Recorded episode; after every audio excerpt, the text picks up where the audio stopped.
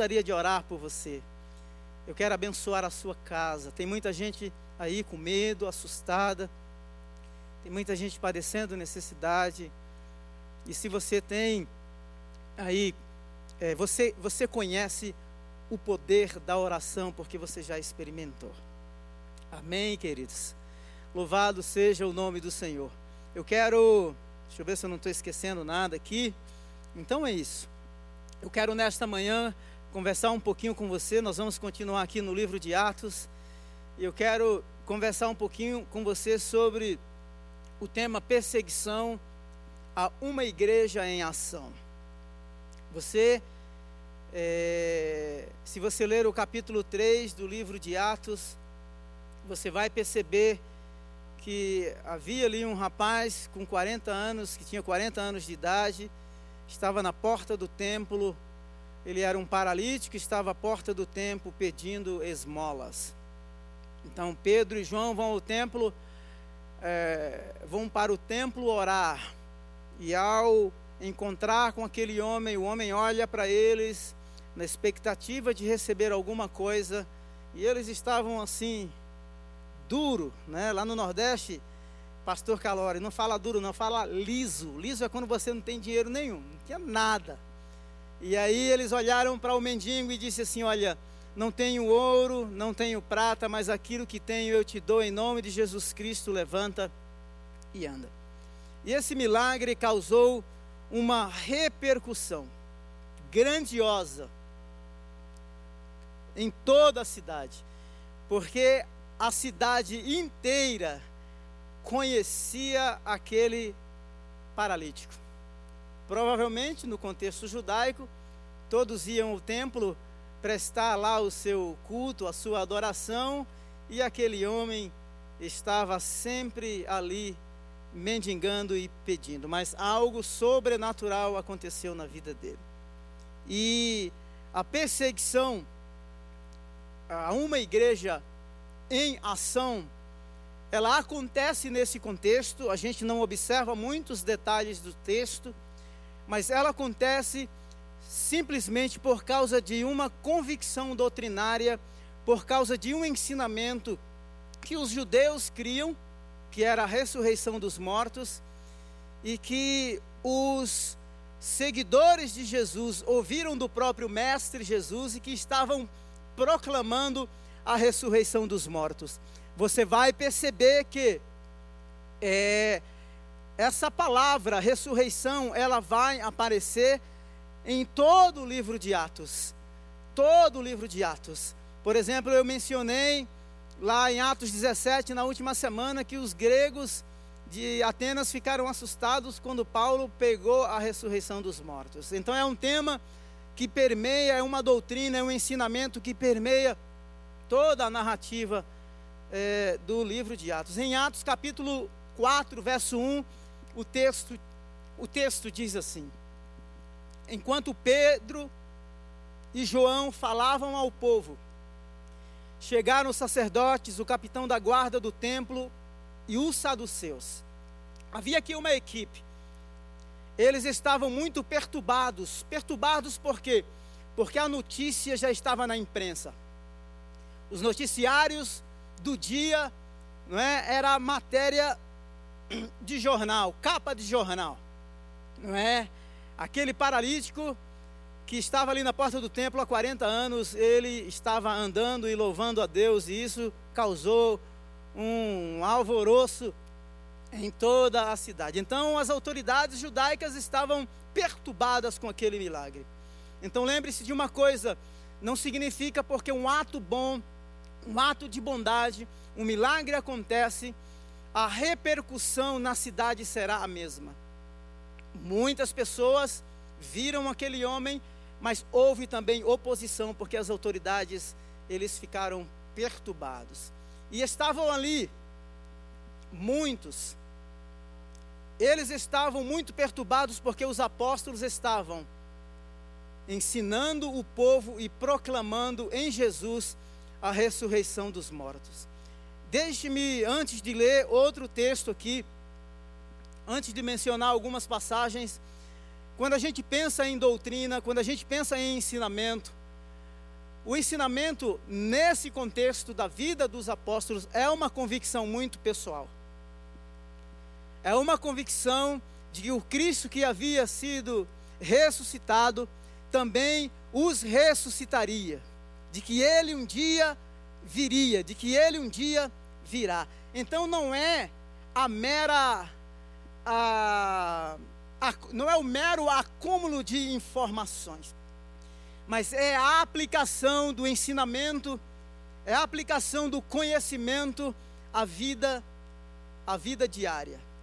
Então, nós percebemos que é, aqueles homens estavam proclamando a ressurreição dos mortos e eles tinham convicção. Quando você lê Atos capítulo 26, Paulo estava pregando o evangelho e fala mais uma vez sobre a ressurreição. Lá em Atos capítulo 23, versos 6 e 7. Então havia ali fariseus e saduceus, e olha o que é que o texto diz sobre os saduceus. É, Atos 23, 6 diz assim: Então Paulo, sabendo que alguns deles eram saduceus, Paulo sabia, e os outros fariseus, bradou no sinédrio: Irmãos, sou fariseu, filho de fariseu. Estou sendo julgado por causa da minha esperança na ressurreição dos mortos. Ele estava sendo julgado, estava diante de um tribunal, estava sendo acusado por causa da esperança dele na ressurreição. Então, veja que a perseguição a uma igreja em ação é sofrida por causa da convicção pessoal dos discípulos e dos seguidores de Jesus. Mantenha isso na sua cabeça enquanto a gente discorre sobre o assunto, porque nós vamos chegar a um ponto aqui de extrema importância nesta mensagem. 23, Atos 23, 7 diz assim: Dizendo isso, surgiu uma, viol uma violenta discussão entre os fariseus e os saduceus, e a assembleia ficou dividida. Por quê? Ele explica no verso 8 do capítulo 23 de Atos, Atos 23, 8. Os saduceus dizem: não há ressurreição, nem anjos e nem espíritos, mas os fariseus admitem todas essas coisas. Veja só, que os saduceus de Atos capítulo 1 estavam perturbados, porque Pedro e João pregavam a ressurreição. Agora, aqui em Atos capítulo 23, estão perturbados porque Paulo pregava a ressurreição. Então eles ficaram muito perturbados porque eles não criam naquilo. O primeiro aspecto é que nós sofremos ou incorremos o risco de sofrer a perseguição, porque o ensinamento proclamado pela igreja pode provocar ciúme, inveja, pode denunciar princípios na cultura, no lugar, na cidade, no ambiente em que é, serão confrontados. O ensinamento de Jesus confrontará a cultura aonde ou as culturas aonde ele for proclamado. O apóstolo Paulo ele define, ele descreve o perfil da humanidade nos últimos tempos. Em 1 Timóteo, no capítulo 4, a partir do verso 1, ele diz assim: O Espírito diz claramente que nos últimos dias, nos últimos tempos, alguns abandonarão a fé e seguirão espíritos enganadores e doutrinas de demônios. Tais ensinamentos, observem, tais ensinamentos vêm de homens hipócritas e mentirosos. Então o apóstolo Paulo, ele admite que haveria nos últimos, nos últimos dias ensinamentos que não seriam compatíveis com os ensinamentos de Jesus, que não seriam compatíveis com os princípios do reino. Então a gente vai ter aí um choque de culturas, um choque de ensinamentos. Ele diz assim que é, são homens que têm a consciência cauterizada. No verso 3, 1 Timóteo, capítulo 4, verso 3, diz assim: "E proíbem o casamento e o consumo de alimentos que Deus criou para serem recebidos com ação de graças pelos que creem e conhecem a verdade." É, Paulo é muito enfático ao descrever o perfil da humanidade dos últimos tempos. E se você reler essa passagem aqui de 1 Timóteo capítulo 4, do verso 1 ao 3, você vai ver um retrato da humanidade atual, do perfil da humanidade atual, lá já no primeiro século, quando Paulo descreve. E em 2 Timóteo capítulo 3, verso 1, ele diz assim: Saiba disto, nos últimos dias sobrevirão tempos terríveis. Não preciso falar muito de que os tempos são terríveis. Os homens serão egoístas, serão avarentos, presunçosos, arrogantes, blasfemos, desobedientes aos pais, ingratos, ímpios, sem amor pela família, irreconciliáveis, caluniadores, sem domínio próprio, cruéis, e a última é inimigos do bem. Essa foi a única frase que eu, que eu grifei aqui, inimigos do bem, porque em Atos, no capítulo 4, Pedro e João, ou a igreja está sendo perseguida porque fizeram um ato de bondade. No verso 3, 2 Timóteo, capítulo 3, verso 1, diz assim: traidores, precipitados, soberbos, mais amantes dos prazeres, mais amantes dos prazeres do que amigos, amigos de Deus. Nós realmente precisamos, como igreja, no geral, não falo simplesmente da Igreja Batista do Povo, mas esse é o nosso é, é, contexto de responsabilidade imediata. Nós precisamos a cada dia ter convicção sobre aquilo que cremos, sobre a nossa fé, porque os dias são extremamente terríveis. São extremamente terríveis. Os cristãos foram acusados ao longo da história é, de fazerem muitas coisas. Por exemplo, no primeiro século, eles foram acusados de serem incestuosos, porque casavam entre si, se chamavam de irmãos, como a gente se chama hoje. Eles foram chamados de antropófagos, ou seja, o que comiam carne humana. Pastor Gadelha, pastor Rafael Gadelha, quando fez a ceia aqui, não é? realizou a ceia, é, a gente fala que o pão ele é um símbolo do corpo de Cristo, e aqueles que não participavam da igreja, não é? No primeiro século, quando ouviam esses comentários, eles acusavam os crentes de antropófagos, diziam assim, não, eles comem carne humana. E não era carne humana, era o corpo de Cristo simbolizado no pão. Então, ao longo dos anos, os cristãos foram acusados de subversivos, de que conspiravam contra o governo. Lucas retrata isso muito bem aqui em Atos.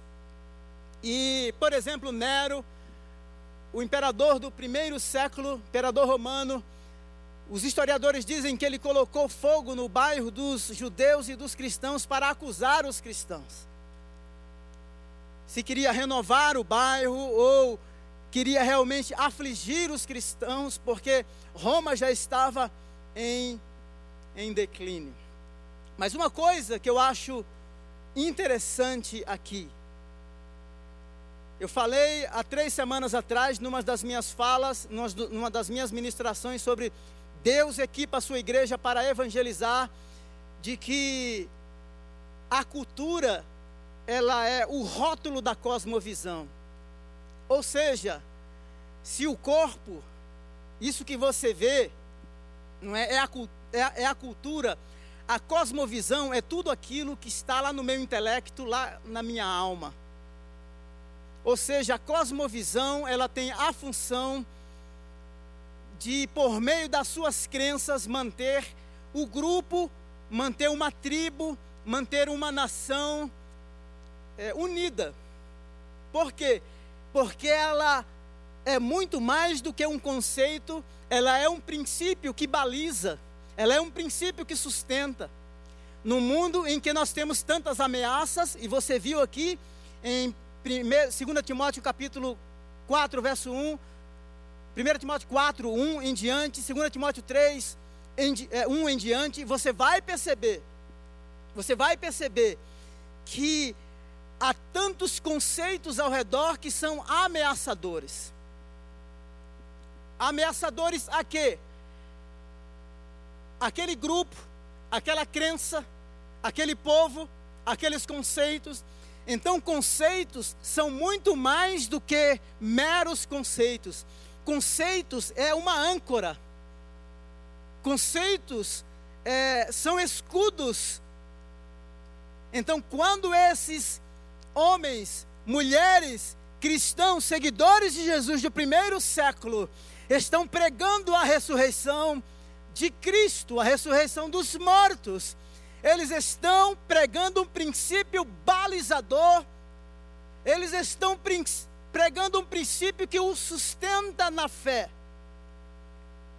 Por isso, ao pregar, os saduceus se sentiram completamente ameaçados. Nós vivemos em um mundo que eu chamo de uma confusão pandêmica. Por que uma confusão pandêmica? E agora aqui nós vamos falar um, um, um, pouco mais, de forma mais profunda e mais contextualizada sobre as nossas convicções.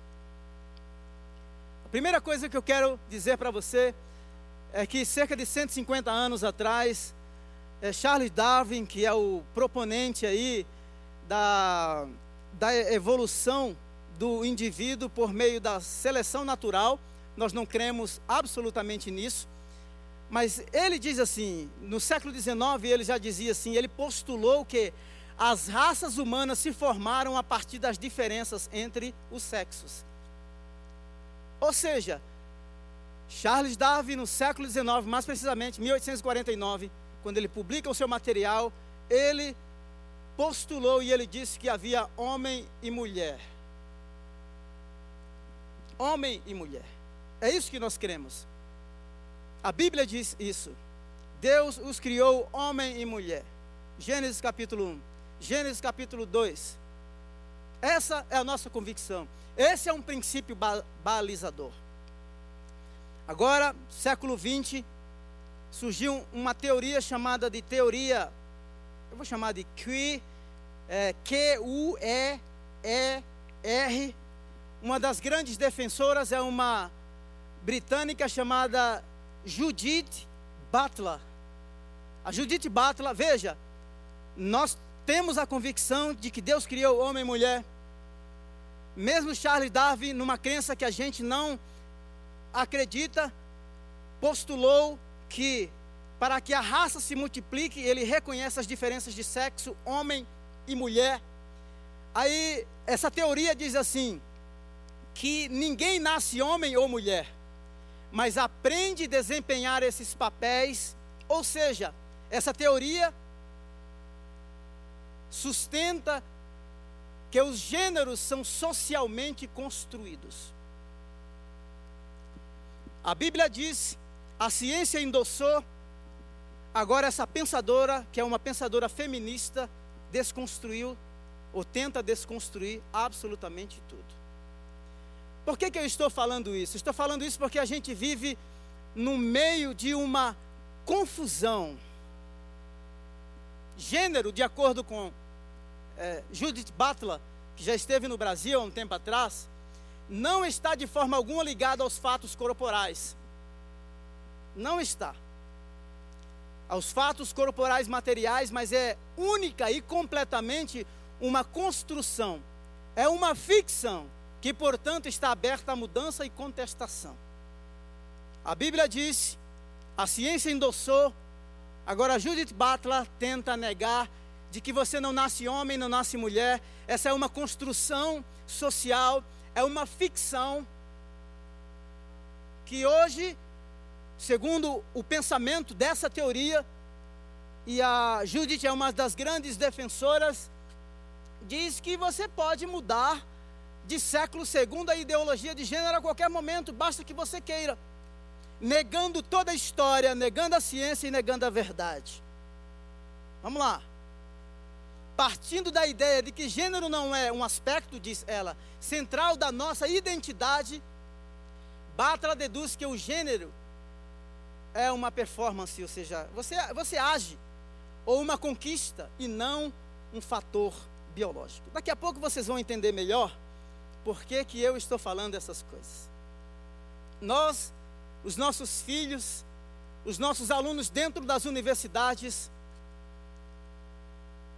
os noticiários do dia a dia, é esse tipo de informação que os nossos filhos, que os nossos alunos, que os nossos jovens, que os nossos discípulos estão lidando diariamente. Uma confusão de informação. Essa é a negação da verdade absoluta. Ou seja, afinal, para uma pensadora como Judith Butler, não existe verdade objetiva. Verdade objetiva é, era a seguinte, por exemplo, os filósofos chamam de metanarrativa. A metanarrativa é uma verdade que surgiu no lugar, por exemplo, na Europa, e ela é divulgada ou espalhada ou difundida como princípio absoluto em todo o mundo.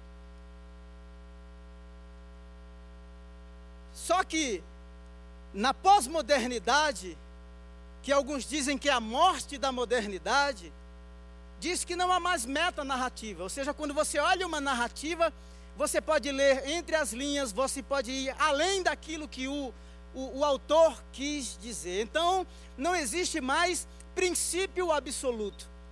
Não existe verdade absoluta, existem verdades absolutas. Não existe uma história, existem histórias. Ou seja, é o ser humano que agora é quem determina aquilo que é verdade, aquilo que é válido. Por exemplo, eu estava vendo um vídeo dois dias atrás, dois minutinhos. Uma moça dizendo assim, sendo conversando com alguém e discutindo se dois mais dois era quatro. E a moça falou assim: não, dois mais dois é quatro para você. Para mim, dois mais dois é cinco.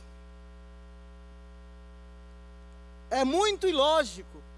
Agora, o que é pior de tudo, quando a gente pensa nisso, que não há princípio absoluto, se o indivíduo é ele quem determina a verdade ou a sua história, isso, de certa forma, já é uma metanarrativa. A doutrina, meus queridos, como mera informação intelectual, ela é muito frágil. Os nossos ensinamentos, aquilo que temos feito aqui, e falado na nossa visão e pregado diariamente, nesses cultos que foram mencionados aqui, nas células, no discipulado, é para que você seja um discípulo equipado para viver neste contexto, em que a sua fé, as suas crenças são questionadas diariamente em todos os ambientes que você possa imaginar. Então não basta ter a doutrina no intelecto, ter o ensinamento no intelecto, ele tem que descer para o coração, ele tem que ser prática diária das nossas vidas. No meio de todo esse contexto pandêmico, de o que eu chamo de intóxico intelectual, as pessoas estão intoxicadas de receberem tantas e tantas informações. Em Atos, no capítulo 4, no verso 1, a resposta de Deus àqueles intelectuais, Anás e Caifás, e aos líderes judeus, foi um milagre. Milagre é o conhecimento posto em prática. Milagre é a ação do sobrenatural no mundo natural. Milagre é a manifestação do invisível no visível. Milagre é a natureza sendo impactada, sendo transformada, sendo chacoalhada pelo sobrenatural. A resposta da igreja em meia, confus, em meia confusão doutrinária e há confusão doutrinária na igreja, fora da igreja, nas ideologias, sejam elas quais forem, há uma confusão. A resposta é o milagre. Porque contra fatos não há argumentos. Daqui a pouquinho nós vamos chegar. Sabe o que, é que aconteceu quando aquele paralítico saiu andando e louvando? A notícia correu por toda a cidade. Porque a cidade já o conhecia. O evangelho se espalhou. E as autoridades perguntam: mas com que poder vocês fizeram isso? Com que poder? O poder de Deus fluindo através dos seus seguidores. Deixe-me dizer uma coisa, eu escrevi essa frase hoje pela manhã. A igreja deve estar no centro das discussões, dos dilemas da sociedade, na esfera pública para proclamar o destino da humanidade em Cristo. Caso contrário, a sociedade e o governo decidirá o que e como a igreja deve ser, fazer e suportar. Nós devemos por meio das vocações, por meio dos dons e dos talentos, manifestar o sobrenatural. Como seguidores de Jesus, levar o nome dele, que está acima de todo nome, aos lugares aos lugares públicos. Eu estava vendo um vídeo, vocês perceberam diante dessa polarização, da polarização de tantas informações as igrejas sendo criticadas por dar feijão ou grãos de feijão como cura para o Covid. Essas, esse tipo de generalização que nós lidamos, que as pessoas aí fora estão lidando. Você que está me ouvindo pela internet, e certamente muitos outros ouvirão essa mensagem. Nós elaboramos aqui, primeiro, nós acreditamos na ciência, porque cremos que a ciência está a serviço da humanidade, e mesmo aquele que não tem consciência, o profissional não tendo consciência, ele está a serviço de um Deus soberano, porque todo dom, toda habilidade humana vem do Deus eterno Criador dos céus e da terra, que é Pai de todas as vocações. Então, o nosso protocolo aqui foi um protocolo elaborado por profissionais altamente qualificados. Que, mesmo profissionais da área da saúde, quando viram o nosso protocolo, nós eh, ficaram impressionados. Nós somos a favor da vida, cuidamos de vidas em todos os aspectos e pasmem, a igreja é a única organização na face da terra que reconhece a integralidade do ser, ou seja, ser físico, psíquico, emocional, social e espiritual. Então nós não demos aqui grão de feijão para curar Covid a absolutamente ninguém. Pelo contrário, demos cestas básicas como expressão, doamos cesta básica, básicas como expressão da nossa generosidade, cuidando dos nossos e cuidando de outros. Só para você ter ideia de como a igreja, sendo participante de algumas ações, ela pode se tornar vítima e ser arrastada para a arena política. Deixe-me dizer para você, o nosso nível de discussão transcende e extrapola qualquer ideologia sociopolítica e religiosa. Então não vendemos nenhum grão de feijão. Primeiro, isso não reflete o pensamento da maioria dos evangélicos do Brasil e ao redor do mundo.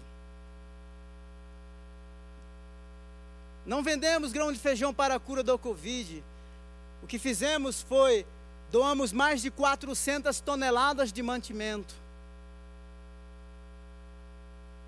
para saciar a fome de pessoas que não tinham como sobreviver e que foram negligenciadas por ideologias sociopolíticas e religiosas. A igreja chegou. Somos a favor da ciência. Por isso, antes mesmo que o Estado determinasse que os cultos não acontecessem mais de forma presencial, nós já estávamos nas nossas reuniões discutindo e conversando quais seriam as nossas medidas e já tínhamos chegado à conclusão de que os cultos seriam transmitidos é, online. Uma coisa nós devemos manter em mente: nós somos a favor da ciência que trabalha em favor da vida. Somos a favor da justiça exercida pelo Estado, mas muito mais em favor da justiça divina que julga com retidão os desmandos de qualquer líder, de qualquer segmento. Porque nada escapa o olhar divino.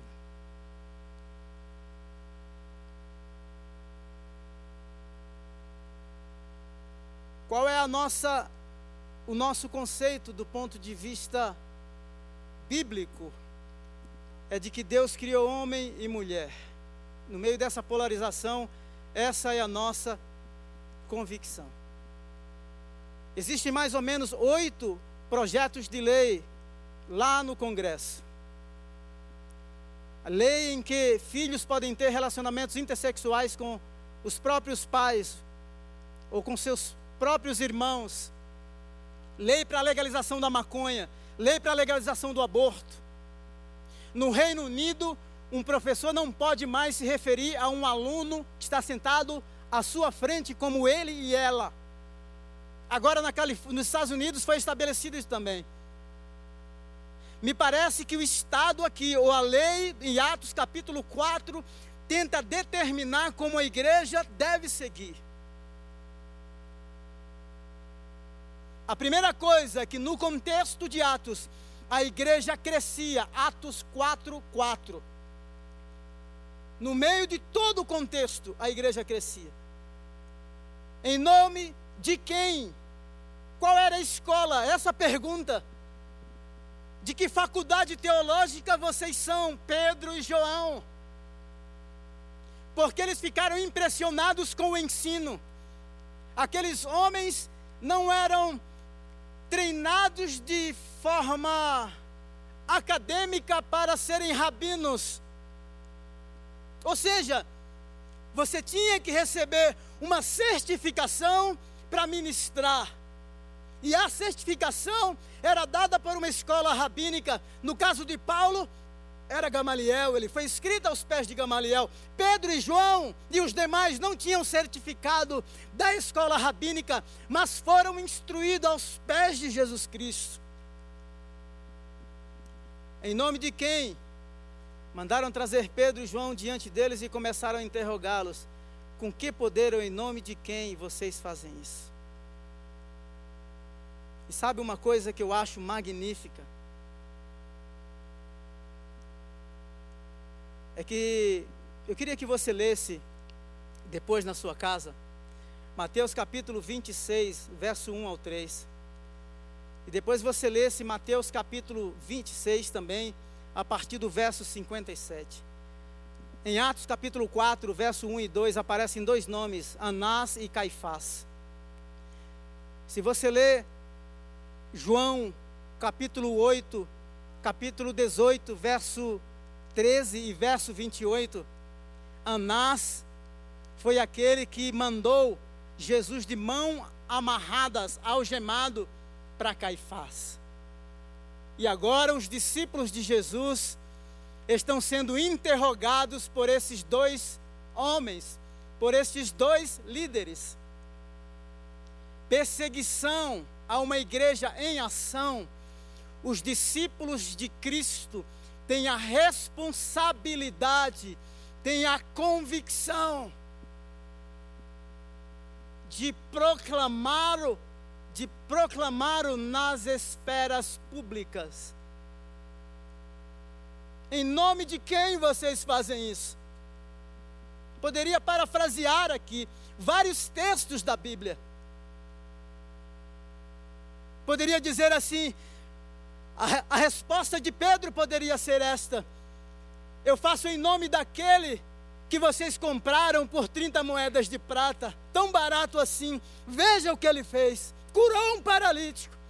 Veja o que ele fez de uma pessoa que não tem formação acadêmica realizar um grande milagre e falar como alguém mais preparado a ponto de impactar suas próprias vidas. Uma igreja em perseguição tem a missão de proclamar o nome de Cristo na esfera pública. É isso que nós precisamos fazer no meio de toda essa essa polarização de ideologias, de fake news, de más notícias. O governo pode até, por decreto, querer fechar a igreja, mas ironicamente, nos lugares aonde ela está fechada, é o lugar onde ela mais cresce.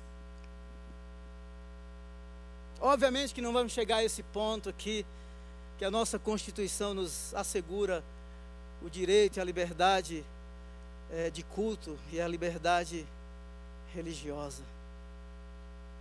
O Evangelho se tornou notório. Assim ordenaram que retirasse do sinédrio, perguntando: O que faremos a estes homens? Todos os que moram em Jerusalém sabem que eles realizaram um grande milagre. O Evangelho está na esfera pública. O Evangelho impactou a cidade. Por meio de quê?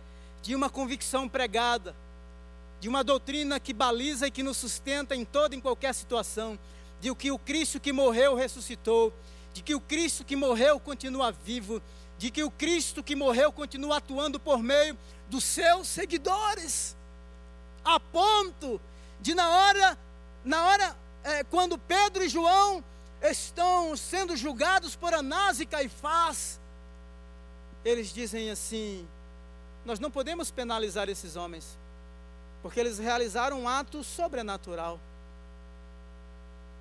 O que vamos fazer para impedir que essa notícia se espalhe mais e mais? Então eles proíbem de os apóstolos de pregarem o Evangelho. E aí o apóstolo remete a pergunta para ele: Olha só, vocês que são religiosos e entendem de repente melhor do que eu, o que, que importa obedecer a vocês ou obedecer aos homens? Deixe-me dizer para você que está me ouvindo. Você não sabe todo o esforço que temos feito aqui para realizar esse culto com os bancos vazios. Mas você não sabe também o efeito poderoso espiritual. Eu não sei quantas pessoas temos online agora. Em quantos lugares essa mensagem está chegando? Quantas orações foram levantadas? Você não sabe ainda, você não mensurou, não mensurou o impacto que o Evangelho tem na esfera pública, quando extrapola a nossa vida individual e vai para o coletivo vai para a escola, vai para a universidade, vai para as casas, vai para o comércio, vai para a política, vai para as artes. É isso que aconteceu aqui. Os discípulos de Jesus levam o evangelho para a esfera pública. Diante de Anás e Caifás, está aí, aqueles que vocês, vocês mataram mas o túmulo está vazio. E mais, foi por meio deste poder que nós curamos este paralítico. E o poder não impactou somente a vida deste paralítico, mas impactou a vida de vocês religiosos. Porque vocês reconhecem, veem em nós que nós andamos com Jesus. Deixe-me dizer para você: andar com Jesus é muito perigoso. Andar com Jesus é muito perigoso. Porque as pessoas vão perceber em você as características, os valores, os princípios As pessoas vão perceber, como foi na vida de Pedro, o seu sotaque te denuncia. Anás e Caifás e os demais reconheceram.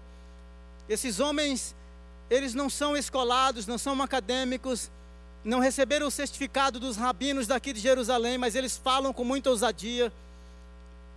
É, não há uma outra coisa a dizer a não ser de que eles andaram com Jesus andar com Cristo nos lugares públicos manifesta e revela as impressões, os valores que recebemos ao longo da nossa jornada com Ele. Então, o discípulo, ele resgata o lugar do seu mestre na esfera pública. Foi isso que esses homens fizeram. No dia seguinte, as autoridades, verso 5 do Atos capítulo 4, religiosos e os mestres da lei reuniram-se em Jerusalém, estava ali Anás, o sumo sacerdote, também como Caifás. Veja só, está agora diante das maiores autoridades para serem julgados por um ato de bondade. Mandaram trazer Pedro e João diante deles e começaram a interrogá-los: Com que poder? Ou em nome de quem vocês fazem isso? Esta é a pergunta mais perigosa. Quando nós carregamos para o lugar público, para a esfera pública, o Cristo que nos transformou,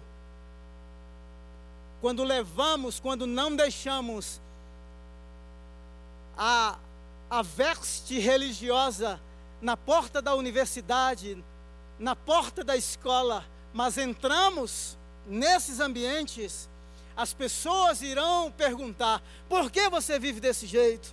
Por que você anda desse jeito? O que é que mudou em você? O que é que aconteceu com você? Em nome de quem? Do Cristo que vocês mataram, mas ressuscitou. O Cristo que vocês rejeitaram, mas foi feito pedra de esquina, pedra angular. No nome foi feito, esse milagre foi feito no nome daquele que vocês tentaram apagar da história. Mas é nesse nome em que há salvação debaixo dos céus. As autoridades perceberam, percebem o incomum naquilo que é comum. Você não é um mero ser que simplesmente está aqui na terra para cumprir, para cumprir um ciclo vicioso ou virtuoso. Você está aqui como um projeto de Deus e um instrumento de Deus na face da terra para tornar o nome do filho dele que veio, que morreu por mim e por você, conhecido em todos os lugares por onde ele te enviar. Estou partindo para o meu encerramento. Pode subindo aqui, viu, Calori? Andar com Jesus é perigoso. Nós não conseguimos mensurar o impacto dele em nossas vidas. Os ecos da vida daqueles discípulos ali em Atos capítulo 3, Atos 4, Atos 4. Eles reverberam, eles se espalham por toda por toda a cidade. Simplesmente porque um ato milagroso, sobrenatural aconteceu. Quando eu insisto com você em orar pelas pessoas, é porque nesses dias são dias em que Deus quer realizar milagres através de você. É porque nesses dias de tanta confusão, incertezas e falta de esperança, as pessoas querem ouvir uma voz de esperança. Na sexta-feira à noite eu mandei uma, um cântico que eu gosto muito para muitas pessoas. Em teus braços há. Em, os teus braços é o meu descanso. As pessoas estão ouvindo, precisando ouvir palavras como essas. E nós somos a voz dele nesta geração. Nós somos os instrumentos de, de cura no meio desta pandemia. Nós somos a voz da certeza, no, da certeza absoluta no meio de tanto relativismo. Nós proclamamos o remédio no meio de uma pandemia que afetou o mundo inteiro. Deus quer usar você. Com todo com toda a insignificância que você pensa que tem. Com toda a limitação que você tem e que é real.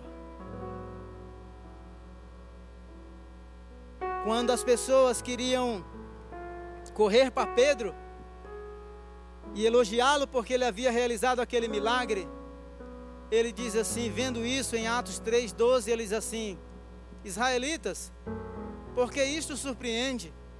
Porque vocês estão olhando para nós como se tivéssemos feito este homem andar por nosso próprio poder ou piedade? O discípulo de Jesus dá glória a Ele. O discípulo de Jesus manifesta o seu poder na esfera pública. Os discípulos de Jesus reivindicam, por meio da proclamação do Evangelho, o lugar que seu mestre tem em suas vidas, na vida da cidade e na esfera pública em geral. Que o Senhor nos abençoe.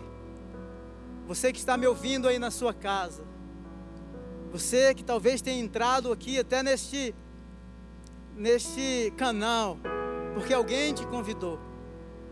Talvez você esteja me ouvindo no leito de um hospital.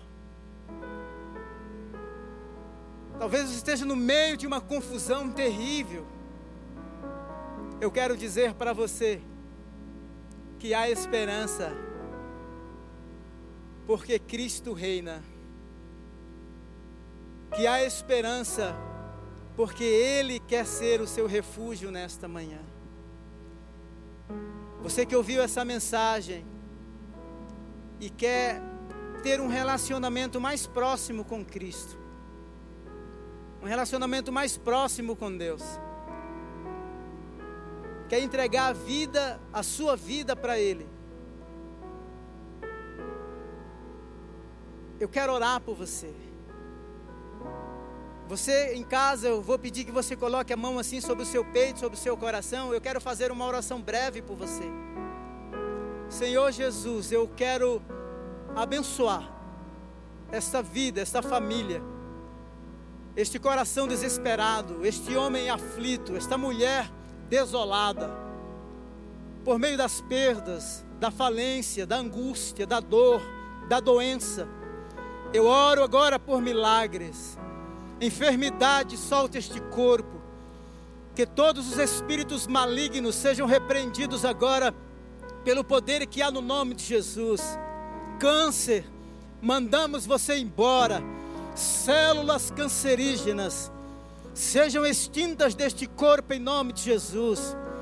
Toda divisão familiar, toda depressão, toda angústia, todo espírito de suicídio, solte estas vidas, em nome de Jesus. Espírito de vida, vem agora, vem sobre este coração, vem sobre esta casa, visita cada ambiente deste lar, enche os compartimentos deste apartamento, enche os compartimentos desta mansão, onde há tanta angústia, onde há tanta dor, onde há tanta desolação. Eu oro por alegria, eu oro por paz, eu oro por libertação, eu oro por cura, eu oro por restauração. Em nome de Jesus. Senhor, que o Evangelho saia do discurso, saia do intelecto, e que a paz, que o Evangelho reine neste coração, reina nestes negócios. Reina neste casamento, reina nesta relação familiar, restaura estes casamentos quebrados, estes corações desolados, estas, estas empresas falidas, levanta do pó e da cinza, libera a tua palavra, libera a tua palavra nesta tarde, Senhor, que os ecos, Senhor, que a voz que restaura, que cura, que liberta, que levanta o necessitado do pó, Senhor, promova cura, restauração e libertação, em nome de Jesus. Em nome de Jesus. Glória a Deus. Você que fez esta oração, vai aparecer aí um telefone na tela. Por favor, fale conosco. Você fez a decisão mais importante da sua vida.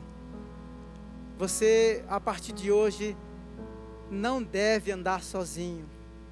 Nós queremos te ajudar, queremos ouvir um pouco a sua história, queremos compartilhar com você um pouco também da nossa história e queremos caminhar juntos no meio de todo este mundo surtado. Queremos receber você como membros da nossa família, em nome de Jesus. Que o Senhor te abençoe e te guarde. Que Ele te dê uma semana cheia da graça e da presença do Senhor. Vamos ter as fotos? Vamos ter as fotos aí, tá bom? Deus abençoe, uma boa semana. Cantarei